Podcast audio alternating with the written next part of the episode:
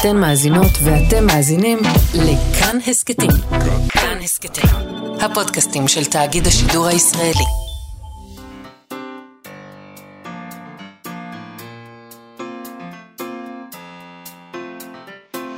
מה שכרוך עם יובל אביבי ומה יעשה לה.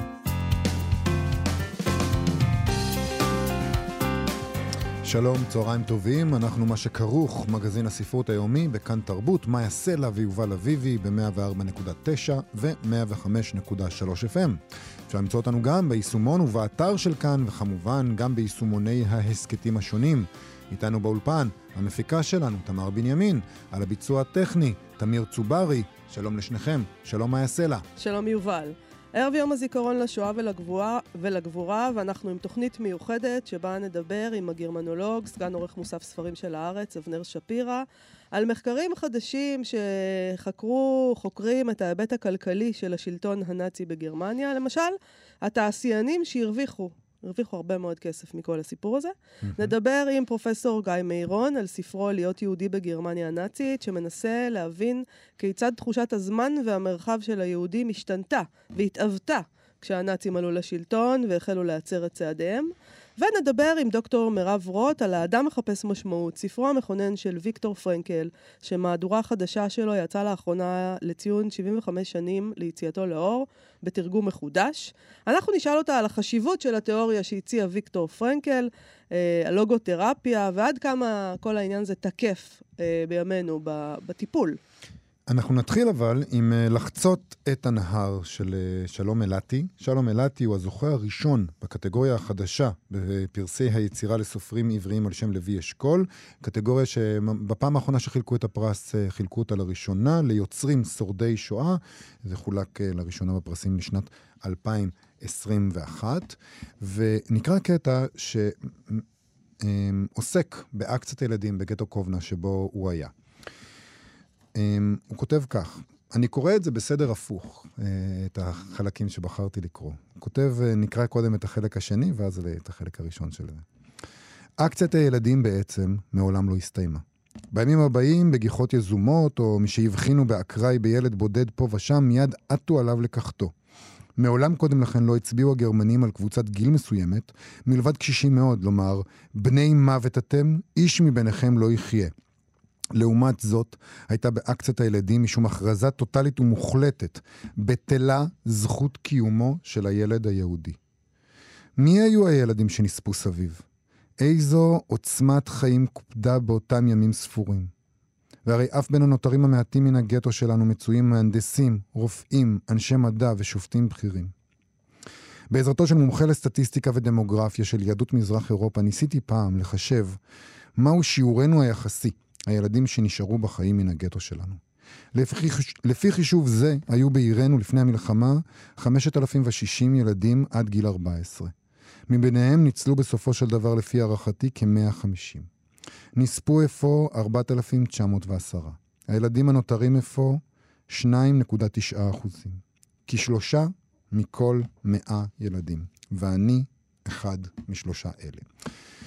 ולפני כן, קצת לפני כן, הוא כותב על, אמ, על המחקר שהוא עשה, על מחקר אה, בתחום החקלאות, שזאת עבודתו של שלום אילתי, והוא כותב כך: באחת השנים, בכותבי עבודת גמר על גידול גפן בתנאי הערבה, נתקלתי בתוך הקובץ החצי שנתי של האגודה האמריקנית להורטיקולטורה, במאמרו של גימל פי קנוורותי, אשר מספר על הניסוי הבא. ב-27 וב-28 במרץ 1944, שאלה הימים של אקציית, גטו, אקציית הילדים של גטו קובנה.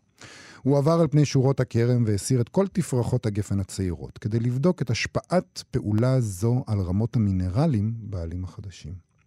מבועת התקשיתי לעכל את העדות הכתובה, שבאותם ימים החוקר קנוורודי בעמק אימפריאל, שטוף השמש, עסק, איזו אירוניה, בסילוק תפרחות גפן צעירות, דווקא באותם שני ימים. וכך מדי שנה חוזר אני וחוצה בהזדמנויות שונות קווי אורך ורוחב בלוח השנה, תאריכים המקבילים לאלה של אותן שנים. אינני פוסק מלהשוות ולאמת.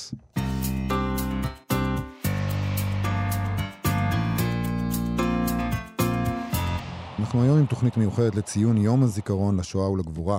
לא מעט תעשיינים ואנשי כלכלה גרמנים הרוויחו מעליית הנאציזם ומרדיפת היהודים, מי באופן ישיר, מי באופן עקיף. כמה מחקרים התפרסמו בשנים האחרונות שעסקו בכך, בתעשיינים, באנשי הכלכלה, אבל גם באנשים הרגילים, גרמנים מן השורה, סתם אזרחים שחיו את חייהם, וגם הם הושפעו כלכלית אה, לטובה מהפעולות האכזריות של הנאצים. ואיתנו כדי לספר לנו על מחקרים חדשים שיצאו בנושא הזה, סגן עורך מוסף ספרים של הארץ, הגרמנולוג אבנר שפירא. שלום אבנר. שלום יובל, שלום איה. שלום. בואו נתחיל עם התעשיינים, שזה הנושא הקל יחסית, אה, כי אנחנו... ככל שיש נושאים ככל קלים. שיש נושאים קלים מהבחינה הזאת, אבל... אז מסתבר שהם עשו פשוט הרבה כסף מהעניין הזה. אה, נכון, זאת אומרת, אה, אה, מצד אחד זה, זה, זה ידוע שהרבה מותגים וחברות שקיימים ומצליחים עד היום הצליחו ושגשגו גם בתקופה הנאצית. אבל, ולעיתים תוך כדי טשטוש עברם והלבנה וטיוח של ההיסטוריה המרובבת בכתמים שלהם.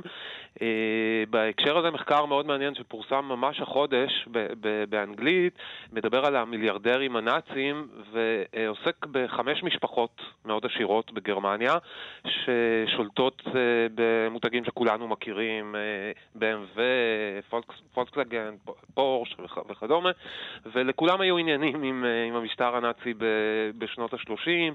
חלק מהם השתתפו בישיבה שהיטלר כינס אה, זמן קצר אה, לאחר שהוא נכנס לתפקיד הקאנצלר, ישיבה עם בכירי התעשיינים בגרמניה שבה הוא ביקש את אה, תמיכתם אה, המוסרית אבל גם הכספית.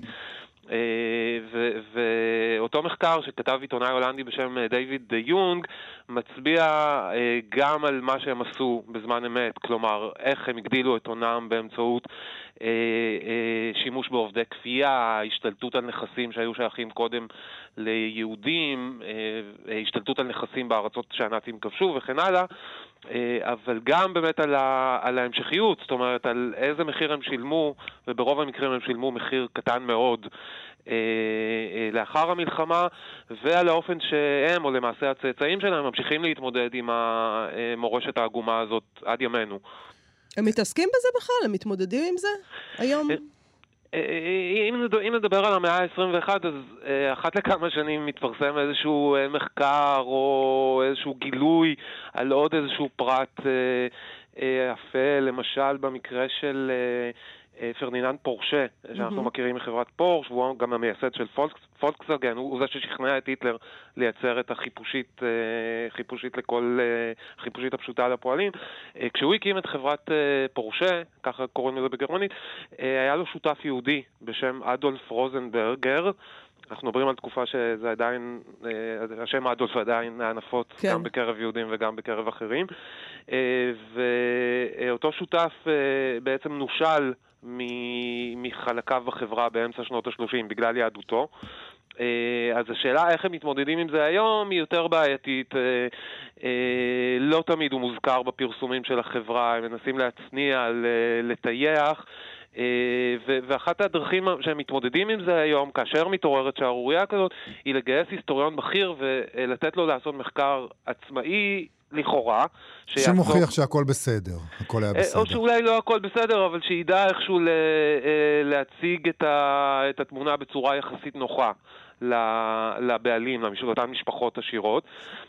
ואחת הטענות של אותו מחבר היא ש, שגם כשמתפרסמים מחקרים כאלה, מחקרים מטעם ברמה זאת או אחרת, החברות עושות כל מאמץ כדי אה, למנוע דיון ציבורי אמיתי, לא מתנצלות, לא, למשל לא מסירות את השמות של האבות שלהם או הסבים שלהם מכל מיני קרנות או מוסדות הנצחה או מוסדות תמיכה, אה, אה, ככה שהמורשת הזאת עדיין... אה, אה, עדיין חיה, וה- והטענה שלו היא שלמרות שגרמניה פיתחה תרבות זיכרון מאוד משוכללת אה, ומאוד מרשימה ביחס לפשעים של התקופה הנאצית, התרבות הזאת לא כל כך באה לידי ביטוי במישור של הכלכלה, במישור של אותם אנשי עסקים. ש- כלכלית, אגב, הם פיצו את רוזנברגר?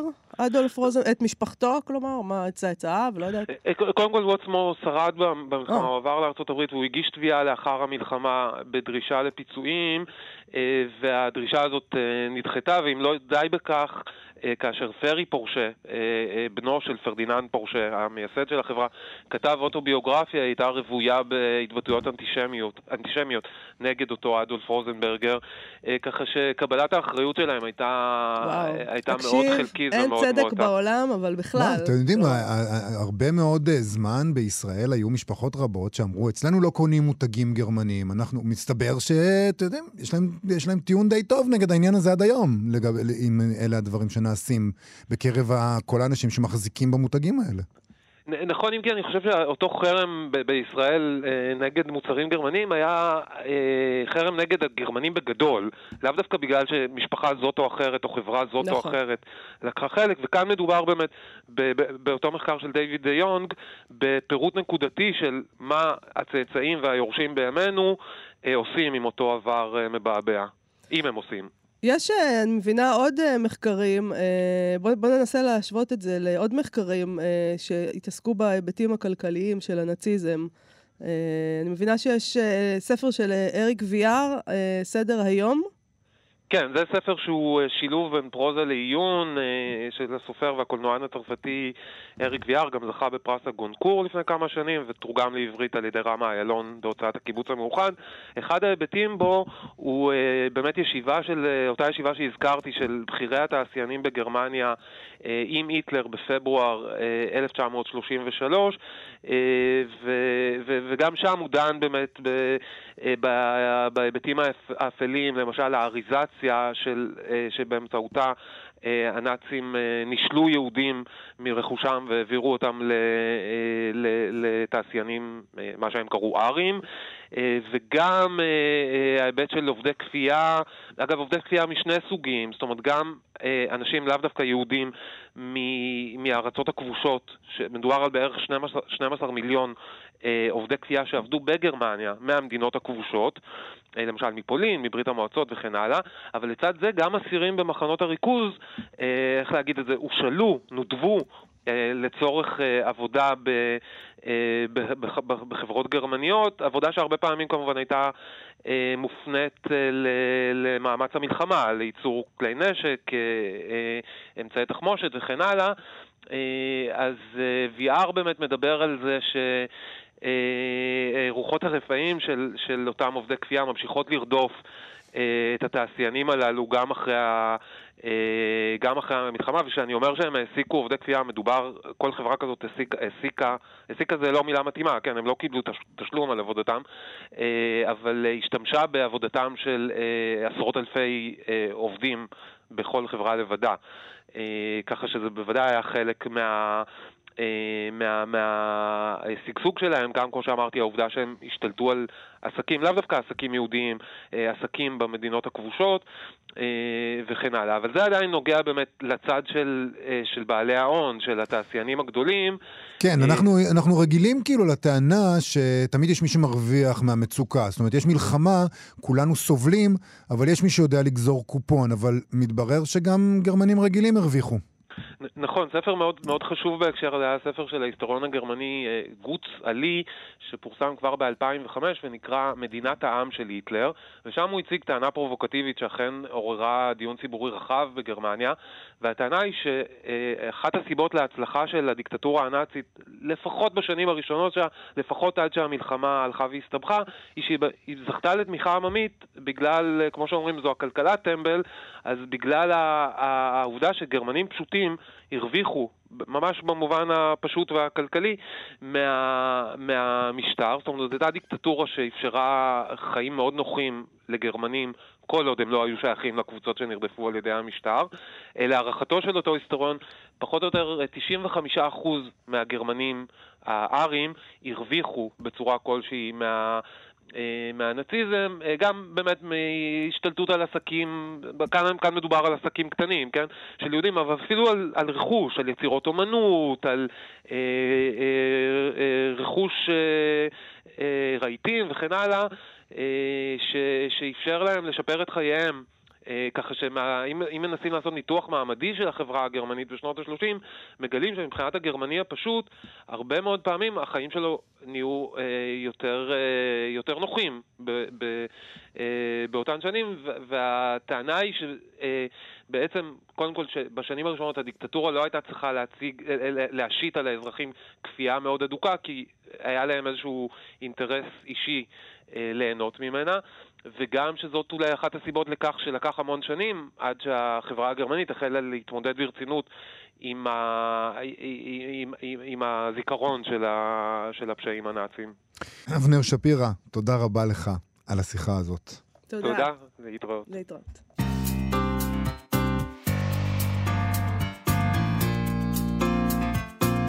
אנחנו בתוכנית מיוחדת לציון יום הזיכרון לשואה ולגבורה. ב-1936, בעת ביקור של היטלר בברסלאו, כותב תושב המקום, ההיסטוריון היהודי ווילי כהן, שחמש שנים לאחר מכן נרצח ביריות בקובנה ביומן שלו, וכך הוא כותב: היום הגיע הפירר, מזג אוויר נפלא. כדי להתחמק מכל העניין, אני נמצא במקום שבו היהודים באמת רצויים, בבית הקברות ברחוב לואה, כדי לשוב ולשוחח עם אבי, שיחה ללא מילים.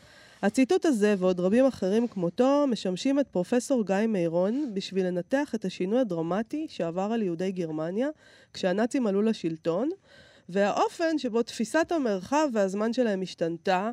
הוא מתאר את כל הדבר הזה בספר שלו להיות יהודי בגרמניה הנאצית, שיצא בהוצאות יד ושם, מרכז קובנר ו... מגנס. גיא מירון הוא פרופסור להיסטוריה, משנה לנשיאה לעניינים אקדמיים באוניברסיטה הפתוחה, וראש המרכז לחקר יהדות גרמניה בתקופת השואה במכון הבינלאומי לחקר השואה ביד ושם. שלום פרופסור גיא מירון.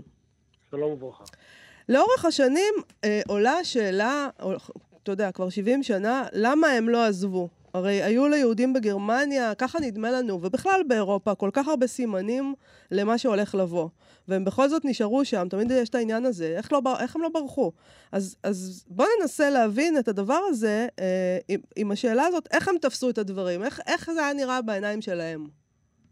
קודם כל, אה, זה לא מדויק להגיד שלא עזבו. אם אנחנו ניקח את uh, התקופה של מ-1933 עד פרוץ מלחמת העולם השנייה, 1939, קרוב ל-60% מיהודי גרמניה עזבו את גרמניה. Mm. רובם הגדול יצאו מיבשת אירופה וניצלו. זאת אומרת, במובן הזה, אז הנתון הזה מחייב אה, תשומת לב אה, רבה. כן. רבים אחרים, כמו וילי כהן שהזכרת, שאגב ביקר בארץ בשנת 38 עם משפחתו, אה, ביקר את בני משפחתו ונאלץ לחזור לגרמניה, לא עזבו בגלל שהם לא, לא התאפשר להם לקבל אישור הגירה, או שהם היו צריכים להישאר עם בני משפחה מדרגה ראשונה בארץ, ילדים קטנים, הורים מבוגרים, לפעמים הנסיבות הכלכליות לא, לא, לא אפשרו את זה. והיו גם כאלה שעדיין האמינו שהמצב הוא לא טוב, אבל הוא לא יגיע לגרוע מכל. אבל אלה בהחלט מיעוט, כאילו בסופו של דבר או שעזבו, וכפי שאמרתי זה היו הרוב, או שנשארו בלית ברירה. ו- אבל אולי גם היה את העניין הזה, אתה יודע, כשאנחנו חושבים על הגרוע מכל, אז אנחנו כבר יודעים מהו הגרוע מכל, אבל יכול להיות שאתה בשנת 33, אז אתה עוד לא מבין בכלל מה הולך לקרות פה. גם, גם בשנת 39 הגרוע מכל עוד לא ברור. אנחנו יודעים מה קרה ב-1942. אני אתן לך דוגמה שלא לקוחה מהספר שלי, כן? Okay. אוקיי. ערכתי בזמנו קובץ מקורות מאוד מעניין של מכתבים של משפחה יהודית שמהגרת מברלין לשנגחאי בשנת 39. כן? ובין המהגרים לשנגחאי היו יהודים שהשתחררו ממחנה הריכוז בוכנוולד. הם מגיעים לשנגחאי, תנאי החיים שם קשים מאוד, ואנשים אומרים, אנשים כאן מתגעגעים לגרמניה. רק אחרי שהם שומעים ב-41 מה קורה בגרמניה, הם מבינים שהם עשו את המהלך הנכון. כן. אז בואו רגע נעבור למחקר שלך, ואני חושב שזה סופר מעניין. אנחנו קראנו לא מעט מחקרים על תפיסת המרחב והזמן של הנאצים. מוס ובועז נוימן כותבים מרחב והגוף והבית הגרמני, אה, ועכשיו אתה אומר בעצם, כן, אוקיי, בואו נראה אמ, מה קורה ליהודים, הרי גם הם היו שותפים להרבה מאוד מהתפיסות אה, קדם הנאציזם, לאותן תפיסות, הם אותם, הם אותם גרמנים בהתחלה. אז קודם כל אני, אני אדגיש שאני לא, אני כותב גם על תפיסת הזמן, אבל גם על חוויית הזמן. במובן הזה יש הבדל, כי חלק גדול מהמקורות שלי עוסקים במה אנשים עשו. איך אנשים התמודדו עם מגבלות מאוד קשות שמטיל עליהם הכוח מלמעלה, הכוח הנאצי, גם על המרחב שלהם, אתה לא יכול לצאת מהבית כשאתה רוצה, אתה סגור, המרחב שלך מצטמצם, אה, אתה לא יכול לעשות כל מיני פעולות שעשית בכל מיני מקומות, וגם בחוויה של הזמן. עכשיו זה בהחלט נכון, הם יוצאים מאותו מקום, נקודת המוצא היא כמובן לא נקודת המוצא הנאצית, אבל יש איזושהי חוויית זמן ומרחב גרמנית בורגנית שהיהודים שייכים אליה, אה, והם נאלצים עם נקודת המוצא הזאת להתמודד עם מציאות של הדרה, אה, דחיקה, דיכוי, ובסופו של דבר גם אה, פשעים הרבה יותר חמורים עד גירוש ורצח, ומתאימים את עצמם בצורה, אני חושב שאני יכול להגיד בראייה רחבה של מה שהוצאתי בספר, מעוררת השתאות. זאת אומרת, היכולת של בני אדם במצב קיצון, במקרה הזה יהודים בגרמניה, אבל בני אדם שדוחקים אותם למציאות יותר ויותר אה, קשה, ואנחנו טעמנו טיפ-טיפ, טיפ-טיפה מזה בשיא הקורונה, להמציא את עצמם מחדש, להמציא עשייה חדשה, ולתת פשע חדש ומשמעות חדשה לחיים, גם בהיבט של מה אני עושה במרחב מצומצם, איך אני מנצל אותו בדרכים שלא חשבתי קודם, אני נותן משמעות לזמן שלי. אה, זה, זה אחד הדברים שמאוד אה, מאוד, מאוד הרשימו אותי, וזה גם הנקודת מוצא למחקר שעשיתי. בוא נדבר רגע על המקורות שלך. בעצם המקורות שלך זה, אתה יודע, האנשים הרגילים. אה, כמובן שחלקם, כמו שהזכרנו, היסטוריונים, אה, אנשים ש, שפדגוגים, אבל ח, פשוט אה, מכתבים ויומנים שמתארים מה עושים, איך באמת חוויית הזמן ואיך חוויית המרחב משתנה כשאתה, אסור לך ללכת לאחוז מאוד מאוד גדול מהמרחב הציבורי. אז כן, השתמשתי הרבה מאוד ביומנים. ובאמת אה, יש הטיה, והזכרתם את וילי כהן, שני הגיבורים המרכזיים של הספר זה וילי כהן וויקטור קלמפר, שגם חלקם תורגמו וחלקם תורגמו לעברית, שהם גברים משכילים, מבוגרים ככה בשנות החמישים שלהם. אבל זה לא רק הם, אני חיפשתי ומצאתי גם יומנים וכתבים אה, ביוגרפיים של, אה, של, של נשים. וגם של אנשים צעירים יותר ובני נוער. הם אומנם הם לא עשירים ולא בהיקף כל כך גדול כמו של שני אנשים שהזכרתי, אבל יש להם בהחלט נוכחות. אה, ברגע שעוברים לז'אנר של התכתבויות משפחתיות, אז הדמות של הגבר והאישה נמצאים באותו מקום, וגם אנחנו עוברים לאנשים משכבות חברתיות שונות. ועוד מקום מאוד מרכזי שלי, שהוא לא כל כך מוכר בציבור הרחב, זאת העיתונות. יש עיתונות יהודית שיוצאת בגרמניה הנאצית עד שנת 30, אה, סוף שנת 38 בצורה די אה, שופעת, אני לא אגיד חופשית, אבל בצורה מאוד מאוד רחבת היקף, אחרי פוגרום ליל הבדולח ההיקף קטן באופן דרמטי. ויש שם ממש אוצרות בתחום שלי, כי, כי בעוד שבתחום הפוליטי הם כמובן היו רחוקים להיות חופשיים לתאר את החוויות שלהם ואת התפיסות שלהם, ברגע שזה עוסק בחיי היומיום שלהם, ניתן דוגמה, הזכרתי את הנושא של חוויית הבית והסתברות בבית, אולי נוכל לדבר על זה יותר, אז בפרק הזה המקור אולי הכי מרתק שלי היה בעיתונות נשים. Mm. בעיתונות נשים שיוצאת בתוך העיתונות היהודית בגרמניה הנאצית, יש הרבה דיון על ה... מה עושים בבית, איך עוברים לדירה קטנה יותר, איך מתארגנים, איך מצטמצמים, איזה חפצים לקחת, מהם הערכים המובילים את האישה, ובעולם הבורגני שהם חיו בהם, חיו בו, החלוקת תפקידים בין גבר לאישה הייתה הרבה יותר חדה מאשר היום, בתפקיד הזה, במציאות הזאת, ושם לפעמים במאמרים קטנים ונידחים מצאתי את התובנות הכי מרתקות. וגם בספרות, נכון? גם בספרות ו- מצאת קצת ו- uh, תובנות. וגם, בספ- וגם בספרות, זאת אומרת, אני צריך להודות שעבודה מקיפה בתחום הספרותי דורשת עוד מחקר, אבל בהחלט נעזרתי גם בעזרת חוקרת גרמניה שעסקה באופן הרבה יותר שיטתי בתחום הספרותי. ואני אגיד עוד משהו, מכיוון שאני מאמין שגם מי שחוקר תקופה מוגדרת ומסוימת, במובן הזה היהודים תחת גרמניה הנאצית, אנחנו בעצם חוקרים בני אדם. ואז אני מוצא למשל בספר של תומאס מן, הר הקסמים, שנכתב בנסיבות אחרות לחלוטין, תובנות מרתקות על חוויית זרימת הזמן, שאני יכול ליישם אותן בתוך החומרים שלי. אז אני מביא בתוך הפרק על הזמן אה, ציטוט אה, מאוד מעניין של האקסקורס, הנספח שתומאס מן מכניס לתוך הר הקסמים שלו על זרימת הזמן, ואני רואה איך התובנות הגרמניות, האינטלקטואליות, התרבותיות הללו מחלחלות בחיים של, של הגיבורים שלי, ואני יכול לתת כמובן, אה, כמובן עוד דוגמאות. הספרות היפה, מה שמכונה, אה, אה, היא משמשת גם מקור השראה בשביל להבין תופעות כאלה ולפרש אותן. אנחנו מדברים, דיברנו מקודם על המרחב, אתה מזכיר עכשיו גם את הזמן, וזה נורא יפה אה, לראות אצלך בספר, שבעצם אתה אומר, כן, אם הצמצום המרחבי הוביל אותם אל הבית, הרי שהצמצום של, זה לא בדיוק צמצום, בעצם הזמן נמתח כשאתה יושב בבית ואין לך לאן ללכת, אבל זה מוביל אותם אל העבר. אה, אתה כותב. כן. וזו הבחנה נורא יפה, שכשאתה מצטמצם מבחינת הזמן והמרחב, אתה מצטמצם לתוך הבית ולעבר שלך.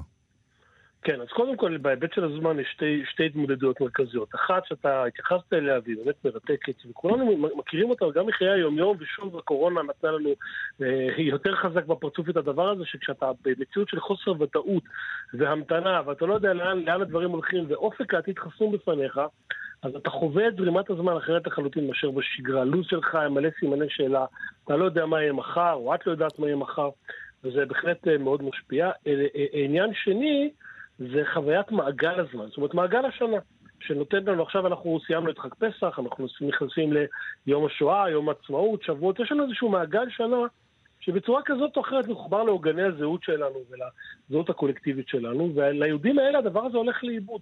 הם מאבדים את הקשר לחגים הגרמניים, הם כמובן לא נקשרים לימי הציון החדשים שהמשטר הנאצי מכניס ללוח השנה הגרמני, והם נאלצים גם לבנות את, את, את חוויית מעגל השנה שלהם בצורה אחרת, וזה גם מתחבר ליחס לעבר, כי אנחנו רואים בצורה מאוד ברורה, גם ביומנים של רובם, גם בקטעי העיתונות, איך הלוח השנה היהודי, שאני לא אגיד שהוא נשכח, אבל הוא די נדחק בחיים של רבים מהכותבים שלי לפני התקופה הנאצית, מונחח בצורה יותר משמעותית ביומיום שלהם, והם נותנים לו יותר משמעות אה, בנסיבות הללו, וגם פנייה לעבר, ואני מדבר גם על העבר הפרטי, זאת אומרת, אנשים, בטח הכותבים המבוגרים שלי יותר, מחטטים יותר בעבר שלהם, עסוקים בו, כותבים עליו.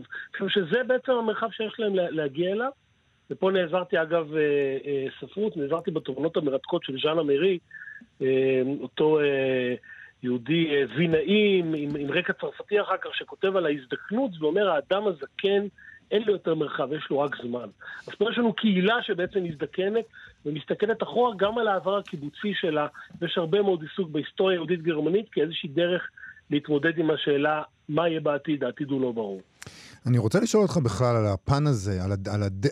לא פן, אלא על הטכניקה הזאת של לעשות היסטוריה בצורה שבה אתה עשית. הספר כשאני, שלך, כשקראתי בו, מאוד הזכיר לי את הספר להיות בעולם של בועז נוימן, שבעצם מנסה לתהות גם כן על הגרמני במפנה המאה באמצעות אה, אה, טקסטים די דומים, ובעצם אה, אני שואל, ושניכם גם מדברים על אה, היידיגר, על, על העובדה שאתם מדברים על להיות בעולם באמת, על איך זה להיות יהודי בנקודת הזמן הזאת, מהי המהות של האדם שהוא נמצא בדבר הזה, ואתם עושים את זה בעצם ב... בדרך שהיא לא אה, עדויות קשיחות, היא לא... בעצם זה דרך קצת שונה לעשות היסטוריה.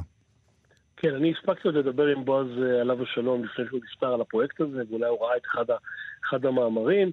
אה, אני קטונתי להסתמך על איידיגר כאמור, אני במובן הזה אה, התייחסתי למאמרים שלו, אבל מה שאני עושה, ואני חושב שגם מה שבועז עשה בדרכו שהיא שונה משלי, אנחנו עושים היסטוריה תרבותית.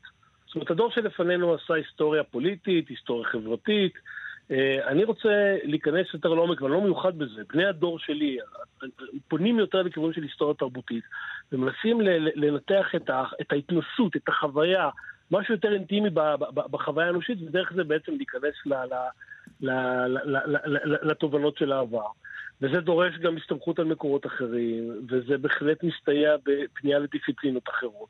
ויש פה בהחלט ויכוח דורי, כי ההיסטוריונים מהדור שלפניי, חלק מהם, אני לא אומר, ממש לא כולם, אומרים לי, זה לא בדיוק היסטוריה מה שאתה עושה, אתה יותר סוציולוג, אתה יותר אנתרופולוג. לא, אני היסטוריון. קודם כל בגלל המחויבות שלי למקורות. אני חושב שאנתרופולוג או סוציולוג, קודם כל, או סוציולוגית, קודם כל מתבססים על מתודולוגיה מסוימת, על תיאוריה מסוימת, ואז הם הולכים לשטח לבדוק את המקורות שלהם. אני כהיסטוריון, קודם כל מתבסס על המקורות, ואני יכול לפנות למנעד מאוד רחב של אה, תיאוריות שונות בתחום מדעי החברה, מדעי התרבות או, או ספרות, כדי להיעזר ולהתמך בהם, אבל המחויבות שלי היא קודם כל למקורות ולהקשר ההיסטורי. אני בודק סוגיות רכות יותר, נכון? זה מה שמעניין אותי. אני רוצה לשאול אותך, מה, מה הכי הפתיע אותך בסופו של דבר במחקר הזה? עם איזה רעיונות באת וממה הופתעת? שאלה מאוד טובה, שמפתיעה אותי כשלעצמה, אבל אני אנסה בכל זאת להתמודד עם הדבר הזה. אני חושב ש... אני, אני, אני לא יצאתי עם תובנה שונה לחלוטין ממה זה להיות יהודי גרמני בגרמניה הנאצית לפני המחקר ואחריו, אולי כי אני עסקתי בזה כבר 20 שנה לפני כן. אבל למשל, להגיע ליומנים של ויקטור קלמפר, שלפני שעשיתי את המחקר הזה לא הכרתי אותו לעומק, מהסיבה הפשוטה, כל כך הרבה אנשים חכמים וטובים לפניי כתבו עליו, אז מה אני כבר אמצא שם? כן. ואז גיליתי שכתבו בעיקר על הזהות היהודית שלו ועל התפיסות הפוליטיות שלו, אבל אותי עניין על מרחב הזמן. ומצאתי למשל שנושא הנהיגה, שאף פעם לא חשבתי עליו, הנהיגה והאוטו והחוויה שלו כנהג, עד כדי כך שבשלב מסוים הוא כותב כפרודיה על ההמנון הנאצי, Auto, Auto, über alles, כן? זה חזית שלא חשבתי עליה, משהו שככה ברמה מסוימת הפתיע אותי. או אני אקח דוגמה אחרת, יהודייה, קאטי מוזס, יהודייה שמצאתי אוסף מכתבים מרתק שלה באחד הארכיונים שהתבססתי עליהם, כותבת לילדים שלה שדוחקים אותה לחדר בהיקף של 13 מטר מרובע, אבל היא עדיין מחלקת אותו לחדר אוכל, מחסן, פינת עבודה וחדר שינה. שזה נשמע אבסורדי לחלוטין, אבל בעצם זה הדרך שלה להתמודד עם, להתמודד עם אה, אה, אה, עם צלם אנוש. כן. או וילי כהן שיוצא לטיולי ערב עם, עם, עם, עם הבנות שלו, ורואים איך הוא מנסה לסחוט עד הסוף את השניות האחרונות שיש לו להיות בחוץ ולהיות בכל מקום שעדיין אין בו את השלט אסור ליהודים. עכשיו, האם זה מפתיע אותי? אני לא יודע אם זה מפתיע אותי ברמה האינטלקטואלית, לא ידעתי שלא היה יכול להיות שזה קיים, אבל זה מרתק אותי בעומק של הכניסה לפרטים ובהבנה שלו, של, של האנושיות שיש כאן, של עומק ההתמודדות שיש כאן. פרופסור גיא מירון, להיות יהודי בגרמניה הנאצית, מרחב וזמן, אה, ספר חדש ומאוד מעניין. מעניין, זווית מאוד אחרת ממה שאנחנו מכירים. תודה רבה לך על השיחה רבה. הזאת. תודה.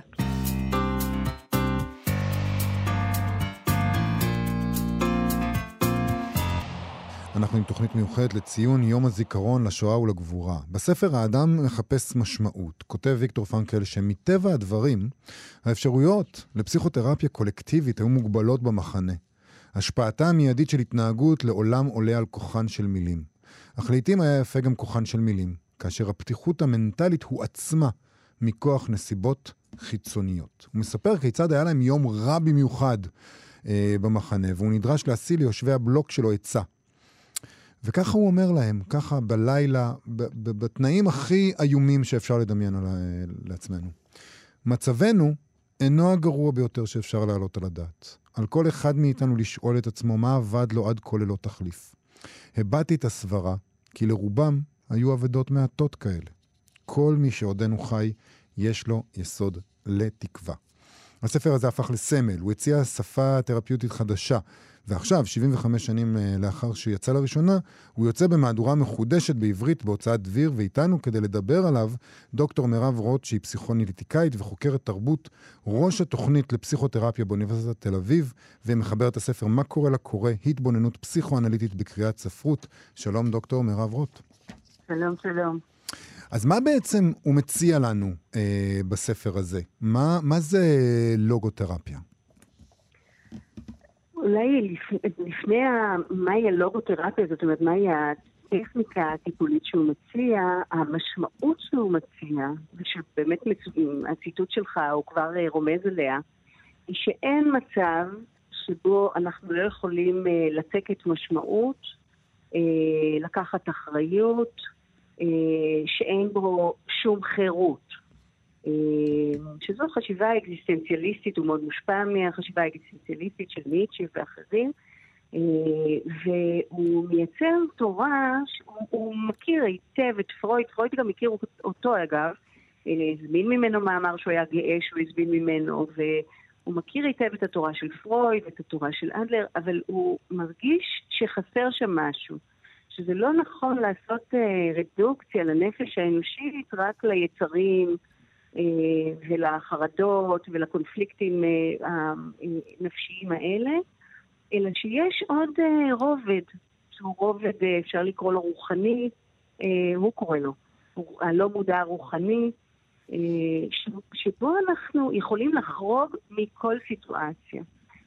ומכיוון שהוא כותב את זה בעקבות החוויות שלו בארושוויץ, קשה מאוד על זה, וזה קיבל תוקף אה, חזק בעולם. ובעצם שיטת הטיפול עוקבת אחרי הרעיונות האלה ומסייעת לאנשים באמת לשאול את השאלה שהוא שאל שם במחנה באיזה לילה שבטח קפאו מקור ואכלו פת לחם אחת בארבעה ימים, הוא כותב באיזשהו מקום בספר. שהוא אומר להם, גם ברגע הזה יש לנו את החירות לשאול את עצמנו מה חשוב לנו. והוא אומר, זה דבר מאוד מאוד אישי המשמעות הזאת. אבל אתה כל רגע יכול לשאול אותה מחדש, ולאורה ללכת כמו מצפן ומצפון לעבר איזה, איזו אחריות שאתה לוקח על החיים שלך. זה ממש הצעה רדיקלית מאוד, אה, חזקה מאוד. וגם באיזשהו מקום יש בה משהו מקומם, לא? כלומר, כשאני חושבת לעצמי על הסיטואציה הזאת שהוא יושב שם והוא אומר את זה לאנשים שם, שמעבר לתנאים הקשים שהם נמצאים בהם, הם גם נמצאים בפחד מוות, יש להניח, כן? זאת אומרת, הם נמצאים, הם לא יודעים מה עוד שנייה יכול לקרות להם. ו- ואז הוא אומר להם uh, שתמיד uh, תמיד יש תקווה, מה חשוב, זאת אומרת, זה דברים שהם, זה כמעט, אותי זה כמעט מקומם לשמוע את זה. כן, כן. אני חושבת שזה בוודאי היה מאוד מאוד מקומם אם הוא היה מבחוץ. כן. יש, יש, אה, יש לאגם בין הפילוסוף, הוא אומר, מה זה טסטימוני, מה זה עדות? זה, זה אטימולוגית, זה מטסטיס, שזה עד שמתווך, ומסופרסטיס, שבמשמעות של זה, זה עד שחווה עד תום את הדברים, לכן יש לו זכות עדות. וויקטור פרנקל הוא מתייצב בין שתי המשמעויות האלה של טסטימוני. הוא עד שאומר להם משהו על המציאות כשהוא חווה אותה עד תום על בשרו. גם הוא רעב, גם הוא פסוק, גם הוא לא יודע אם אשתו מתה, גם הוא לא יודע אם הוא יצא מזה בחיים, וזה נותן לו, אה, הוא הופך להיות במובן הזה שופר של איזו אפשרות שהם מסתכלים עליו והם אומרים, וואלה, הוא, הוא במצב שלי, אז יכול להיות שיש בתוכי אפשרות להתקרב לאיזה מקום, שיש בו איזו שארית שלא חשבתי עליה, של מרווח, כן, של תנועה נפשית, ומהמקום הזה אני משערת שיש לזה, אה, שזה פחות מקומם, למרות שאני מאוד איתך בזה שצריך לתת לאדם גם את הזכות במצב של טראומה להגיד, אני מתפרק, אני זועם, אני, כן, גם, גם כן. החלקים האלה צריך לעשות להם מקום. אבל אני חושבת שזה נותן כוח. כשמישהו מתוך הסיטואציה מוצא איזשהו מרווח נוסף בנפשו, הוא, הוא מהווה השראה. אני חושבת, למי שסביבו. הוא מתאר בספר כיצד בכלל, זה, זה, זה מאוד מעניין היחס שלו לספר ולמחקר שלו עצמו, כי את התיאוריה שלו, את השיטה הטיפולית שלו, הוא פיתח עוד לפני אה, שהוא הגיע למחנה. כן. זאת אומרת, הוא תכנן לכתוב על זה בכלל לפני שהכל התחיל. ומה כן. שהוא מתאר כיצד, מה, מה שנתן לו משמעות, אה, בין השאר, היה הצורך לכתוב את הספר הזה. זאת אומרת, יש פה כמה נכון. רבדים של הדבר הזה, בשבילו... נכון. לכתוב את זה סוף סוף ולהוציא את הדברים שממילא הוא היה כותב אותם. לפני שהכל קרה, זה היה הדבר שהעניק לו את זה. כאילו במחקר שם. כן, כן, יש משהו מצמרר בדבר הזה, כי הוא הולך שם, הוא מספר בתחילת בתיאור שלו, של, של החוויות שלו מהאושוויץ, שהם נכנסים שם למקלחות והם עירומים וגילחו אותם, ואין לו כלום, הוא אומר, אין לנו כלום, בעצם אין לנו כבר כלום, אין לנו שם, אין לנו זהות, אין לנו דבר על, על אפילו שערות אין לנו. ולא, זה רגע לפני, סליחה, כשהם נכנסים עם מעילים, עם המעילים לתוך, לכיוון של המקלחות, ואז הוא עושה איזו פעולה שהוא מתבונן בה אחר כך בדיעבד, והוא אומר, מה זה היה הרגע הזה, כמה זה היה חזק? הוא, פותח טיפה את המעיל ומראה למישהו שהוא, אה, איזה מישהו שנמצא במצב שלו, את הספר, את הדפים, הוא אומר, אני חייב שהדבר הזה יצא לאור, אז אני חייב להישאר בחיים. זאת אומרת, באופן באמת אה, ככה בדיעבדי מצמרר, הדבר הזה שהוא מדבר עליו, על חיפוש המשמעות כמצילה, כמושיעה, הדבר הזה הוא היה המשמעות שחיכתה לו אה, לפתח אושוויץ כדי לתת לו כוח לשרוד. אחר כך כמובן יש גם את האהבה, באיזה רגע הוא הולך שם והוא אומר לו משהו על, על האישה שלו. והוא אומר, אהבה, אהבה, זאת המשמעות, האהבה שלי לאשתי. אפילו אם אני לא יודע אם היא שרדה, אפילו אם היא מתה, זה מחזיק אותי, אני, אני יכול לדבר איתה, אני יכול... את יודעת, אני חושב על הדברים האלה היום, כן? כולנו כמובן מחפשים אחר משמעות לחיינו, זה דבר שאני חושב שהוא משותף לכל בני האדם באשר הם, בין אם הם עברו אה, איזושהי חוויה טראומטית כזאת או לא, אבל זה לא כל כך פשוט. זאת אומרת, זה טוב להגיד, אוקיי, פשוט תמצאו תקווה, פשוט תמצאו איזה משהו שנותן לכם פשר, פשוט תמצאו משמעות, תמצאו את הדבר הזה שבשבילו שווה לכם לחיות, שבשבילו אתם מוכנים למות. אבל זה, אחרי זה בפרקטיקה קצת יותר קשה.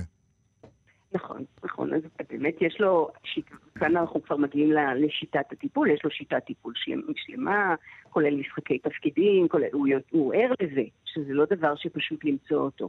הוא רק מתחיל מלהגיד לנו, יש בפנים, יותר מזה, הוא לא אומר המשמעות האחת, הוא אומר יש ריבוי של משמעויות, הן גם משתנות, הן גם תלויות ברגע, אבל הדבר שאנחנו צריכים זה קודם כל לדעת שיש לנו איזה יד להושיט פנימה ולחפש את המשמעות הזאת. אה, ואתה צודק, זה, זה בכלל לא פשוט לדעת מה היא. אה, זה מאוד חזק לדעת שהיא שם, ולדעת שהיא שם מעבר לכל סיטואציה. זאת אומרת שאף פעם, אני חושבת שזו באמת מתנה גדולה שהוא נותן. אף פעם לא רק המציאות מכריעה את הסיטואציה שלנו. זה בעצם אמירה ניטשיאנית, אמירה אקזיסטנציאליסטית מאוד אה, אה, יסודית, אבל היא גם מאוד, מאוד מנחמת ומאוד מאירת עיניים. שאף פעם, אני כמטפלת, אני, הדבר הזה כמטפלת עוזר לי מאוד לזכור, שלא משנה כמה המציאות מכריעה את המטופל, אני יודעת, היה בא מטופל אחר עם אותה סיטואציה, הוא היה מגיב אחרת. לעולם העולם הפנימי שלנו, גם הוא נמצא שם כדי לעשות משהו עם סיטואציית מציאות, וזה לעומת החוויה שטוב, זאת מציאות מכריעה כל כך שבה כל אחד היה קורס לו, ואנחנו יודעים, גם בעקבות השואה ועדויות ואנשים כותבים, אנחנו יודעים שבאמת הם הגיבו, אה, כן, אה, ז'אנה מרי ופרימו לוי וקצטניק ופרנקל וסמפרון ואחרים, הם כולם כותבים עדויות, אבל uh, בצורה, כותבים אותן בצורה אחרת, מגיבים מתוך זה בצורה אחרת, ואנחנו יודעים, כן, כמובן, המרי, פרימו לוי התאבדו. יכול להיות שאם הם לא היו כותבים, הם היו מתאבדים עוד הרבה קודם, בוודאי זה כן עזר להם במידה מסוימת, אבל התיווך הפנימי הוא מאוד מאוד משמעותי. אז עדיין, שווה לקרוא את האדם מחפש משמעות של ויקטור פרנקל, תקף אה, לפחות מהבחינה הזאת עד היום. דוקטור מירב רוט, תודה רבה לך על השיחה מאירת העיניים הזאת. תודה לכם. תודה רבה. להתראות. אה, עם זה אנחנו צריכים אה, לסיים אה, להיום. נגיד תודה לתמר בנימין ולתמיר צוברי שעשו איתנו את התוכנית. נזמין אתכם ואתכן כרגיל לבקר בעמוד הפייסבוק שלנו וגם בעמוד הפייסבוק של כאן תרבות. אנחנו נשוב ביום ראשון. להתראות.